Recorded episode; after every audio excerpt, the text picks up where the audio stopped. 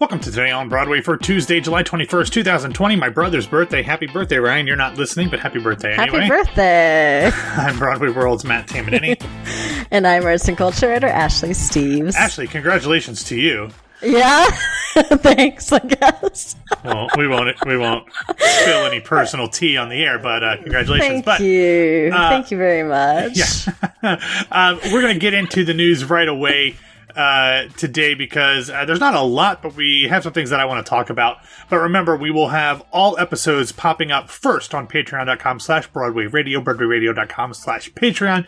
You can get them there before you can get them in the regular feed. So if you want to do that, uh, head over to there. We would greatly appreciate it. All right, Ashley, the first thing that it's not really news, it's it's more a complaint about the news and it was fairly mm-hmm. prevalent on social media on Monday. As former Broadway radio guest and arts administrator Howard Sherman noted on Twitter, on Monday the New York Times ran an article with no byline, but a headline that read, quote, Hands are out as Congress is set to begin negotiating a new round of pandemic stimulus. The lead of that story read, quote, airlines, hotels, and restaurants, military contractors, and banks, even Broadway actors. These are just a few of the special interests already maneuvering to get a piece of the next coronavirus relief package about to be taken up by Congress, which is back in session this week.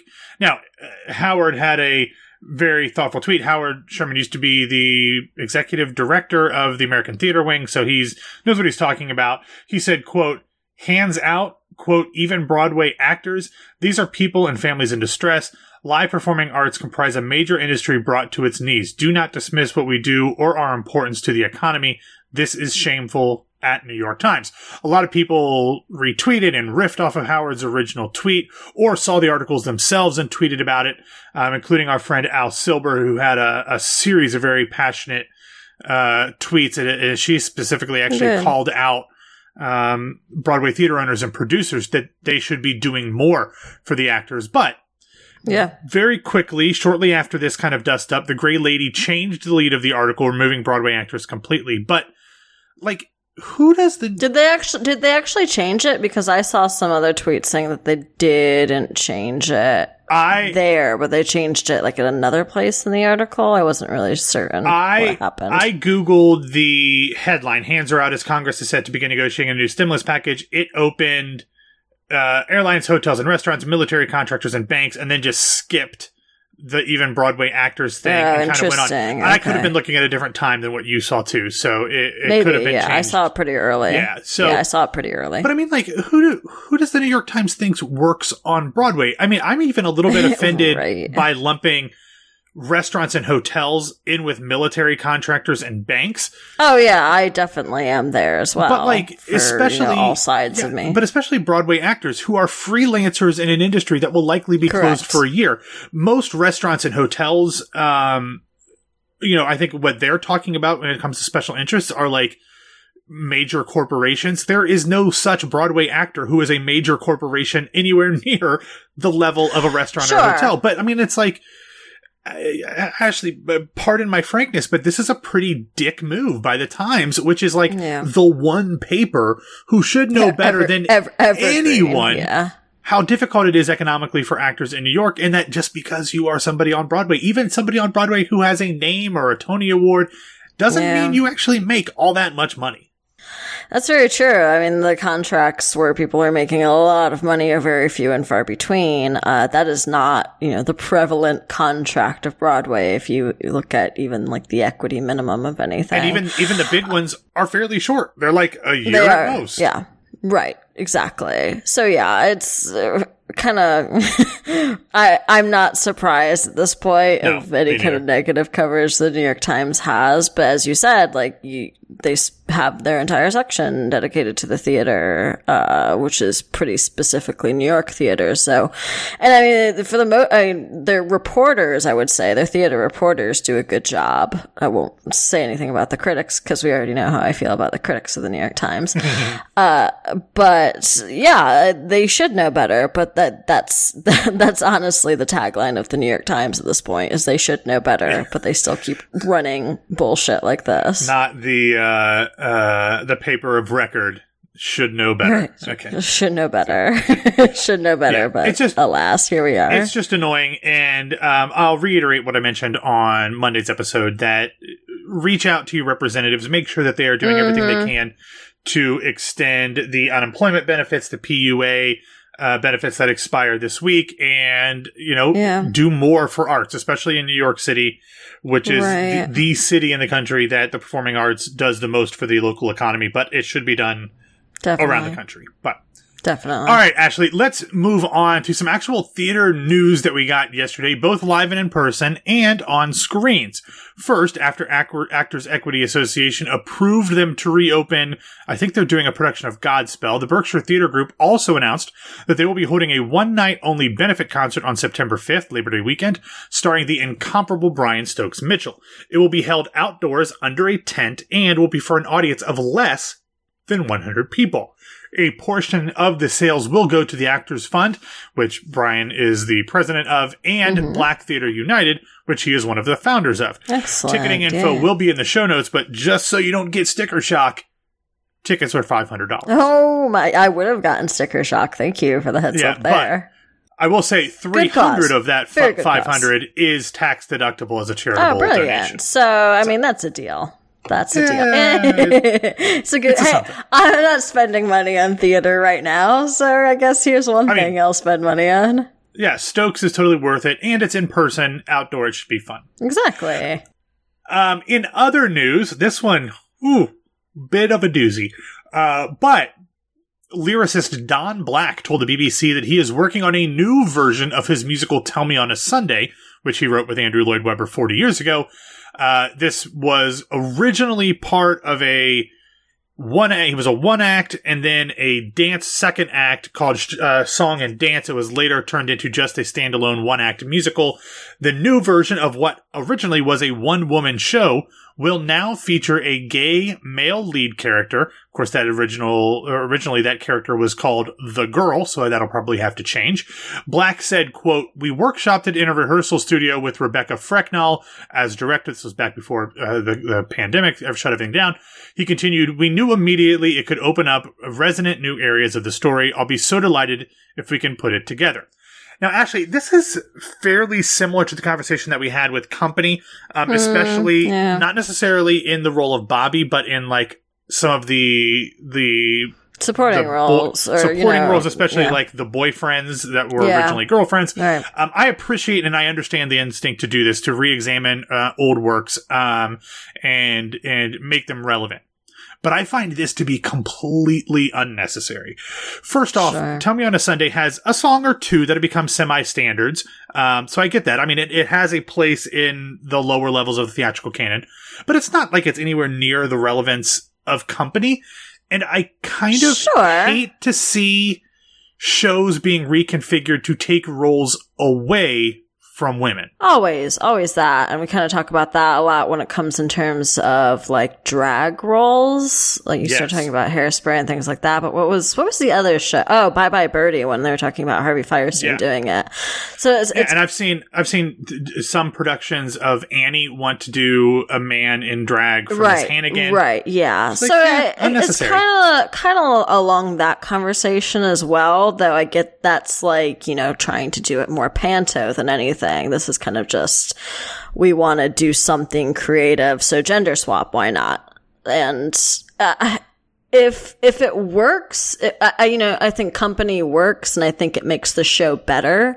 Um, I will argue, having seen the revival of Company, my only bragging rights before the pandemic, uh, that uh, having it as a female lead improves the show. I don't know that doing a gender swapped version of this would improve the show.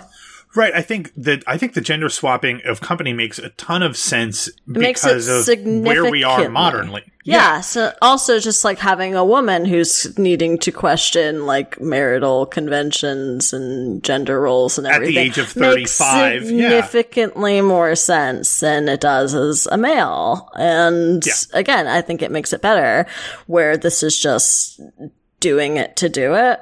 And it doesn't make any sense to me. I'm sure there's reasons, I'm sure things are illuminated in the text, but just like on first blush, maybe. it seems like maybe just write a new one man musical say, about a gay man. Do a new show. Do a new show. Yeah. Just do a new show. Great. Also, also, Bobby should have been bi. Anyway, uh, correct. Always, all characters should be bi. Thank you. Yeah, that that is that's the hill I, will die on. I just assume that all of them are, whether we yes, know it or not. I agree. Me too. uh, all right, let's move on. The Old Vic announced yesterday that the world premiere of Three Kings, a new play by Stephen Beresford, will star Andrew Scott, Hot Priest himself, and will premiere on Old Vic in camera. Directed by Matthew Warchus, who made Mrs. Trunchbull, uh, played by a man in Matilda.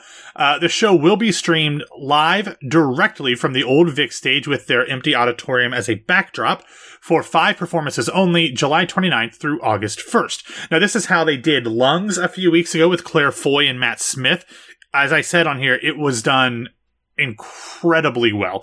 Um, right, I was yeah. super impressed. And this is a one person show, so they're even less of a distraction with multiple cameras. So I will be doing everything I can to check this one out if I can get a ticket because I was going to say, I'm assuming the ticketing will be the same as well. But the night, the good thing about Lungs is they did continue to open up more tickets as okay, the run okay. got closer. So I'm hoping that that uh, continues as well. Next up, Lena Hall announced yesterday, recent Broadway radio guest, uh, Tell Me More guest. She will be doing a live streaming concert, Obsessed Alanis Morissette, exclusively on Broadway World events on August 14th at 9 p.m. Eastern Time. This is a takeoff of her 2018 pro- uh, Obsessed project in which she did EPs every month of the year focused on one different artist. She'd been talking about doing an Alanis Morissette one uh, recently online, and apparently she's going I thought to do she'd it. released the track from it at least. I feel like I've listened to her do Alanis Morissette on Spotify is, before. There is. She has an Alanis Morissette song on her recent album that I talked okay. to her, uh, but I can't remember which song. It might have been. I think it's You Oughta Know, isn't it? It might be. Yeah, yeah, that sounds right. Um, and she's been doing live concerts on Zoom for a while now. I talked about when I, I watched her do. They've been fantastic. She does an amazing job. Um, and what's cool about those is she actually lets some people, if you pay a little more, um, request a song that, and she'll, she's like, you get to pick three songs. I'll pick oh, one cool. of them. Cool. And I, I did that and she ended up, I had her do Barracuda.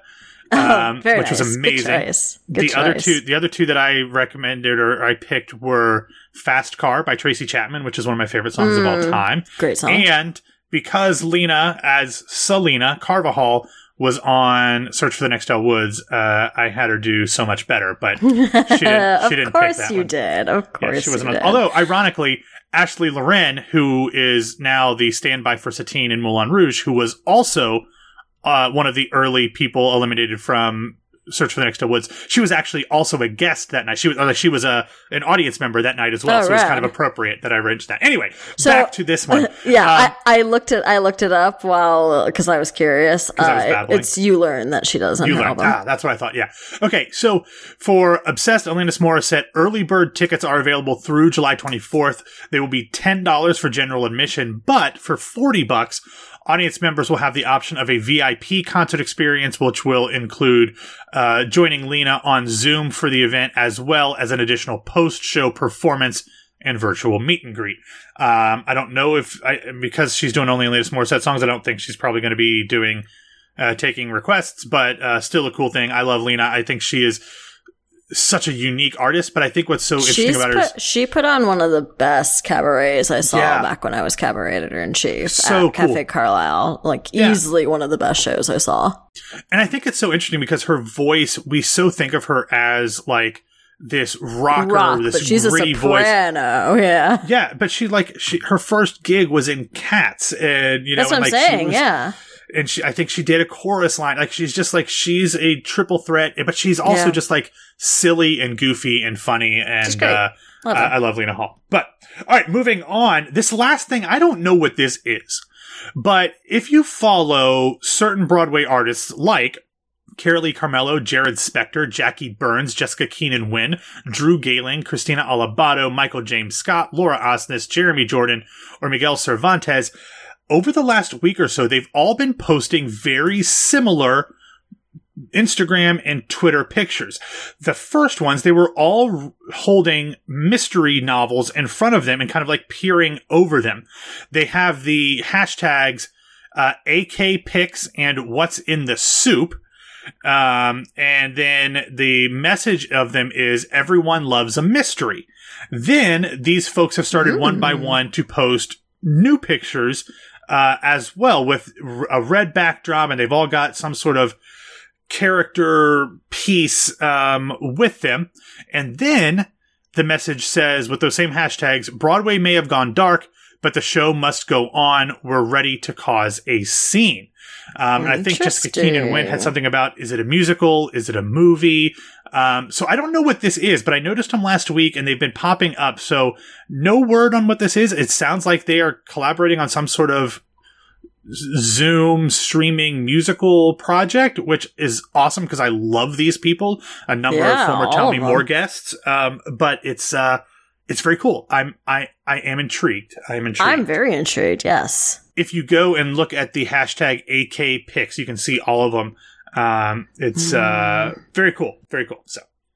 All right, let's get into my recommendations. First off, I want to thank our dear friend Robbie Rozelle, who tweeted Always. me right yeah, always. But right as I was waking up on uh, Monday morning, I got a tweet from him informing me that the song or the arrangement of ALW songs that Megan Hilty, Katharine McPhee, and Shoshana Bean uh, sang, that arrangement that I raved about yesterday actually was from a 1990s concert uh, called My Favorite Broadway, The Leading Ladies, and the people who originally sang it were Audra McDonald, Judy Kuhn, and the late great Marin Mazzie. Oh. Um, I will have a link in the show notes um, so you can watch it on YouTube. Robbie also said that it is one of the best, if not the best, non Sondheim theater concerts he's ever seen. So he mm, recommends. All right, that. all right. Yeah, and it was arranged by David Loud because I praised the arrangement. Ah, nice. Uh, okay. So much. Yeah, and uh, uh, our friend and regular listener, uh, Stalker Channing uh, still the best name. Um, also reached out to let me know that that. So uh, I appreciate that. Exciting. Thank you. Yeah. And then uh, two more recommendations. Over on Broadway World, we have a clip from the Seth Rudetsky concert series with Norm Lewis that happened on Sunday Night Live and then Monday afternoon on the replay where he sings uh, Impossible Dream. I think that these are going to be available um, uh, on on demand. I think so. Um, the Audra McDonald one okay. was. So if it is, it was a great concert. Norm is so good and so mm-hmm. unique um, and really funny. Love. Like I. I didn't really realize just how sweet and funny uh, he was. And him and Seth apparently have been friends for 30 years, which is incredible. Wow. Okay. Yeah, dating First back to like 1989. So I'm thrilled about this because I saw him do, I guess it was this Christmas show, at 54 Below, yeah, yeah, a yeah. few years ago, and he did Impossible Dream as his finale. And I have wanted a recording of it ever since because I think it's maybe my favorite version of Impossible Dream. It's so good. Very, very good. Um, and he did the whole the whole concert was great. So uh, he does some uh, Love him. Uh, does some Les Mis, does some uh, Once on This Island, It does nice. some Hello Dolly. Um, very fun stuff. So, uh, and then finally, the last uh, recommendation comes from Broadway uh, sweethearts Erika Henningsen and Kyle Selig, who performed this uh, an original song called "Dancing on the Rooftops" um, as part of the hashtag Be Apart series. It's the second video uh, in this collection. It has music and lyrics by Christopher Lineritz. Um, it has a bunch of uh, very nice musicians playing as well. Um, check that out. I really cool. like uh, both of these two. I, I yeah. Um, I didn't know. I mean, I knew of Erika Henningsen before Mean Girls, and I think she's good in. She was good in Mean Girls. I was looking forward to seeing her in Flying Over Sunset. But I got to tell you, she oh, has turned yeah. out to be. I about that. Ugh. I know the LSD musical, but following her on social media, like she just seems like one of the uh, one of the best young people in the community. Like she's always doing some sort of charitable thing, like nice. not just like singing for it, but like organizing book drives for um, for you know youth who you know uh, for reading programs and stuff. Like i've just been very mm. very impressed with her um, and uh, i wish the best for her because i think uh, we Love need more folks it. like that in the community. So. we do indeed. Absolutely all that. Yes. All right ashley that is all that we have for today. Thank you everybody for listening to today on broadway. Follow us on facebook and twitter at broadway radio and you can find me on twitter and instagram at bww matt ashley where can people find you? You can find me on twitter and instagram at no this is ashley. Ashley you will not be here tomorrow on the show but i will be joined by a new voice. Hey! A Broadway radio debut of someone you might be hearing a little bit more from in the future. So stay tuned for that. Come join us on Wednesday's episode. Of course, you can head over to patreon.com slash Broadway Radio to hear that voice before anybody else. Now, granted, I, uh, I guarantee that it'll be worth it. So, have a wonderful Tuesday, everybody, and me and somebody else We'll be back to talk. no, I somebody else. Oh, wow. Uh, somebody else and I, if I want to be technical, but I wanted to put the somebody else as the as the teaser at the end. But either way, Great I grammar. and somebody else. Great grammar. We'll be back to talk to you. I yes, I'm a former English teacher.